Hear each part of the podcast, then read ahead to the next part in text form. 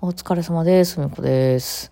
あの、皆さん入浴剤とかって使ってはりますか？私最近愛用してるのクナイプっていうね、あの、バスソルトなんですけど、あれの蓋がちょっと丸くなりましたね。いやいや、もともと丸なんですけど、あの、円柱みたいなやつやったんですけど、円柱なんですけど、こう、スパッと切ったみたいな感じだったんですよね、上のとこが、その、うん、ですけど、それがなんか、蓋が丸くなりつつありますね。なんか売り場によってはまだ古いのとこう、両方混じってる感じで、あの、アマゾンなんかで頼むと、あの、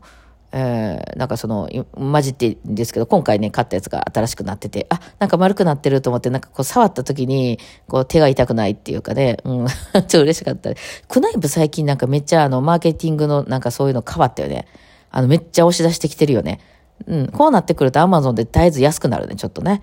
そうなんよね。前なんかその前私何だっけ？ああゆる、ああゆるライフとかいう、これクナイプ真似したんやんな、みたいなバスクリンかなんかの会社から出てる、あの、バストルト何年か前までよく使ってたんですけど、あの、そっちの方がちょっと安いし、もう香りも結構好きやったんで使ってたんですけど、それがそのプッシュ終わったみたいね、どうやらね。今も別に売ってるとこもあるけど、なんならもう店舗からはなくなってるとこもあったり、アマゾンなんかでも全然前の方にポンって出てこないですよね。名前で検索したら出てくるけど、なんかもう押すのやめたんですかね。あの、そういうのありますよね。なんかこの会社今これを押してんな、みたいな。で、そういう時ってなんかこう、お金が動いてんねやろね。売り場でも真ん中の方にボンってあったりとか、あの、もう全、全種類の匂いがちゃんとおかこう香りが揃えられてるとかなってね。で、その、アマゾンとかでもちょっと割引がかかりますとかあるんですけど、それが終わると、なんかその 全然そういうのがなくなっちゃうんで、その、ああいうなんたら、ライフやったっけ？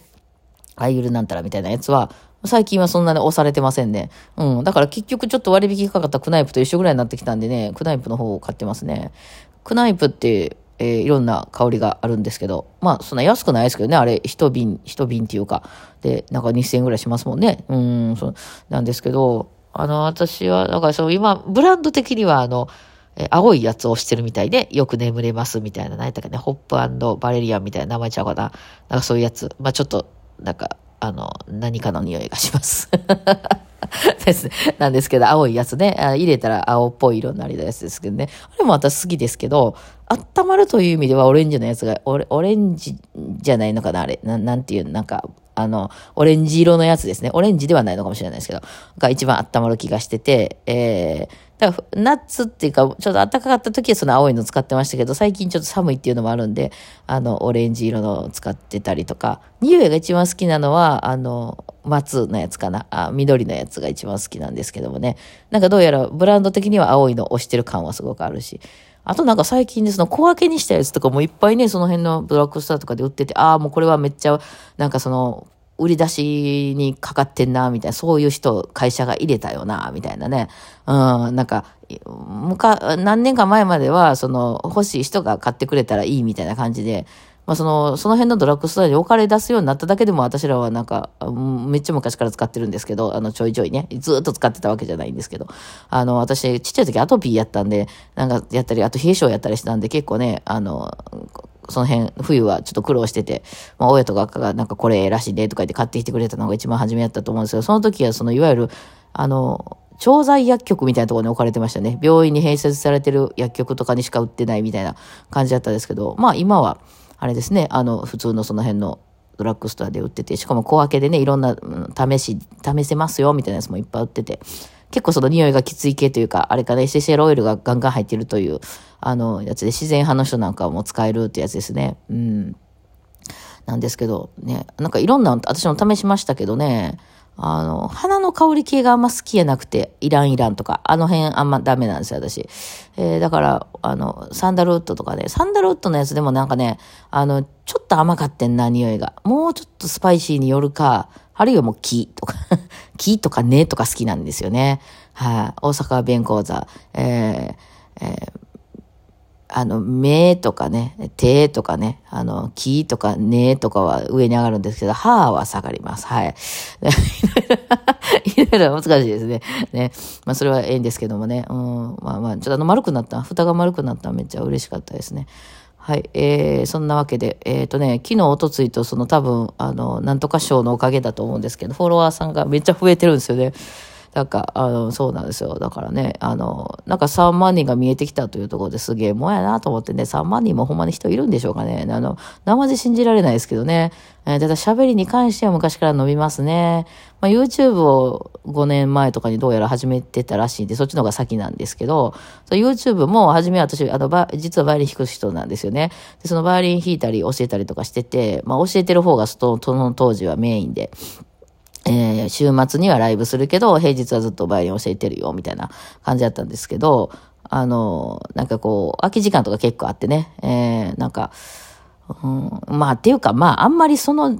生活が馴染んでなかったんよね。そのずっと教えてるっていうのが私は結構ちょっと辛くて。えー、自分の中でそのやりがいとかいうのはあまり感じられない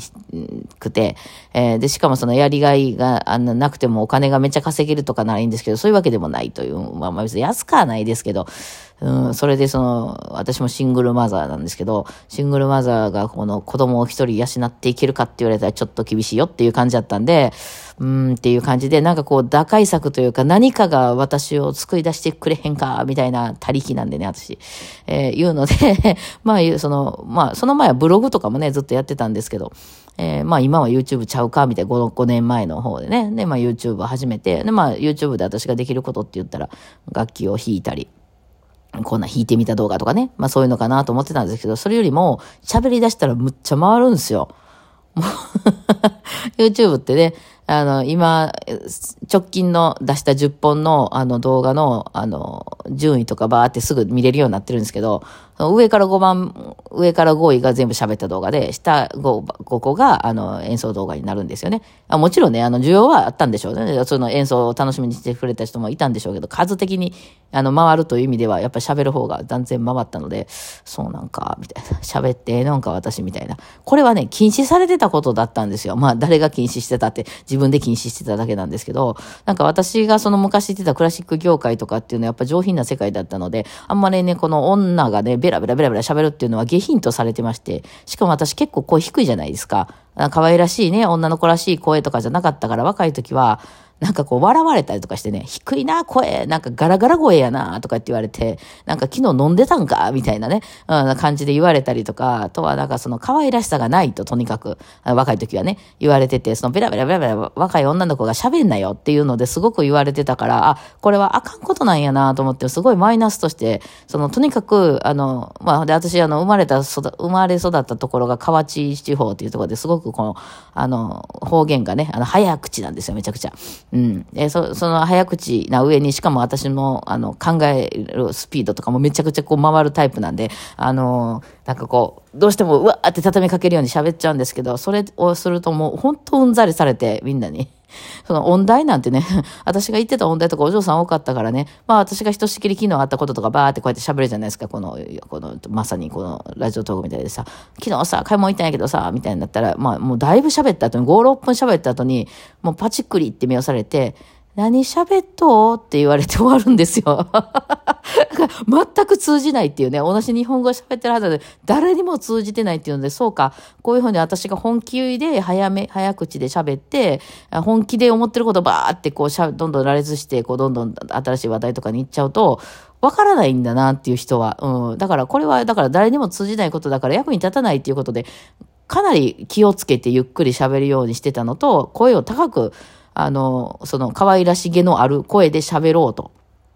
それでも低いって言われてましたけどね。なんですけど、どうやらその YouTube がこうバーって回り出すようになってから YouTube 見てて、むっちゃ早くじゃないですか、あの、ヒカルさんとかさ。私あの、スーツくんの動画とかも好きで見てたけど、めちゃくちゃ早口じゃないですか。ほんで、どうやら早口の方が、YouTube とかに関しては、これはなんかええっぽいなと。みんなだって意図的に早く喋ってでしょ、どっちかというと。で、それって私の数で喋った速さなんですよ。めっちゃ楽やん。これでええねや。別にスピー、あれね、そのアクセル踏みながらね、ブレーキ踏むのってむっちゃしんどいのよ。生きていく上で。だってもっともっと普通に喋ったらもっと早いのに、それあ、あ、あ、ダメでした。今日もよろしくお願いします。みたいなゆっくり喋ってたわけでしょ、今まで。それを、だからその、やらなくていいね。なんて楽なんだと思って、もう、あの、別にな失うものは何もなかったんで、あの、こうバーって早口で喋りながら、あの、バイオリンのこととか喋ってたりとかしたら、もうめっちゃ回るんですよね、その動画が。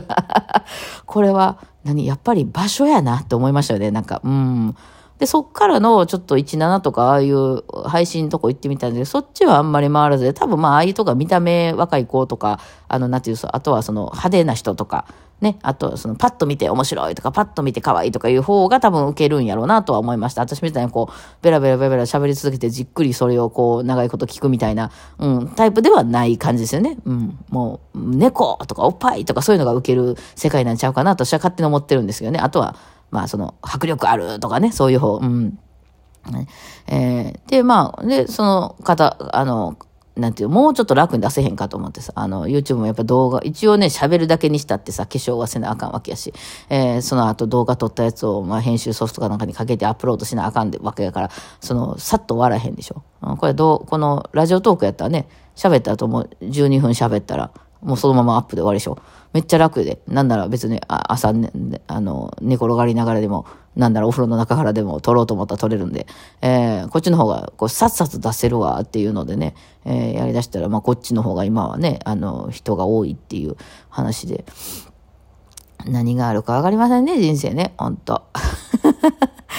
ね、ただまあこうやってね、賞をもらったりとかね、なんかこういうちょっとイベントあったりとかして楽しくなってる時ってついこっちにわーって回っちゃうんですけどね、これわーってなってるとね、収益が下がるっていうのは私の今までのね、あの、かん、いや、てか出すのが、出す本数が少なくなるから、あの、そういうイベントに入ってたりとかね、私の中でこう、賞もらったウェイみたいなね、こう盛り上がっちゃったりしてるとなるので、私はもうただただ淡々と、座右の銘、数打ち当たるなんでね、えー、数出していかなかんのですよ。そうなんです。私はね、私の場合ですよ。それが全部、全部の世界に対応するとは思ってないですけど、どうやら内容薄くて数出すのが私はどうやら一番収益が上がる方法みたいなんでね、そう、だから、今から YouTube 作りますわ。ちょっと頑張って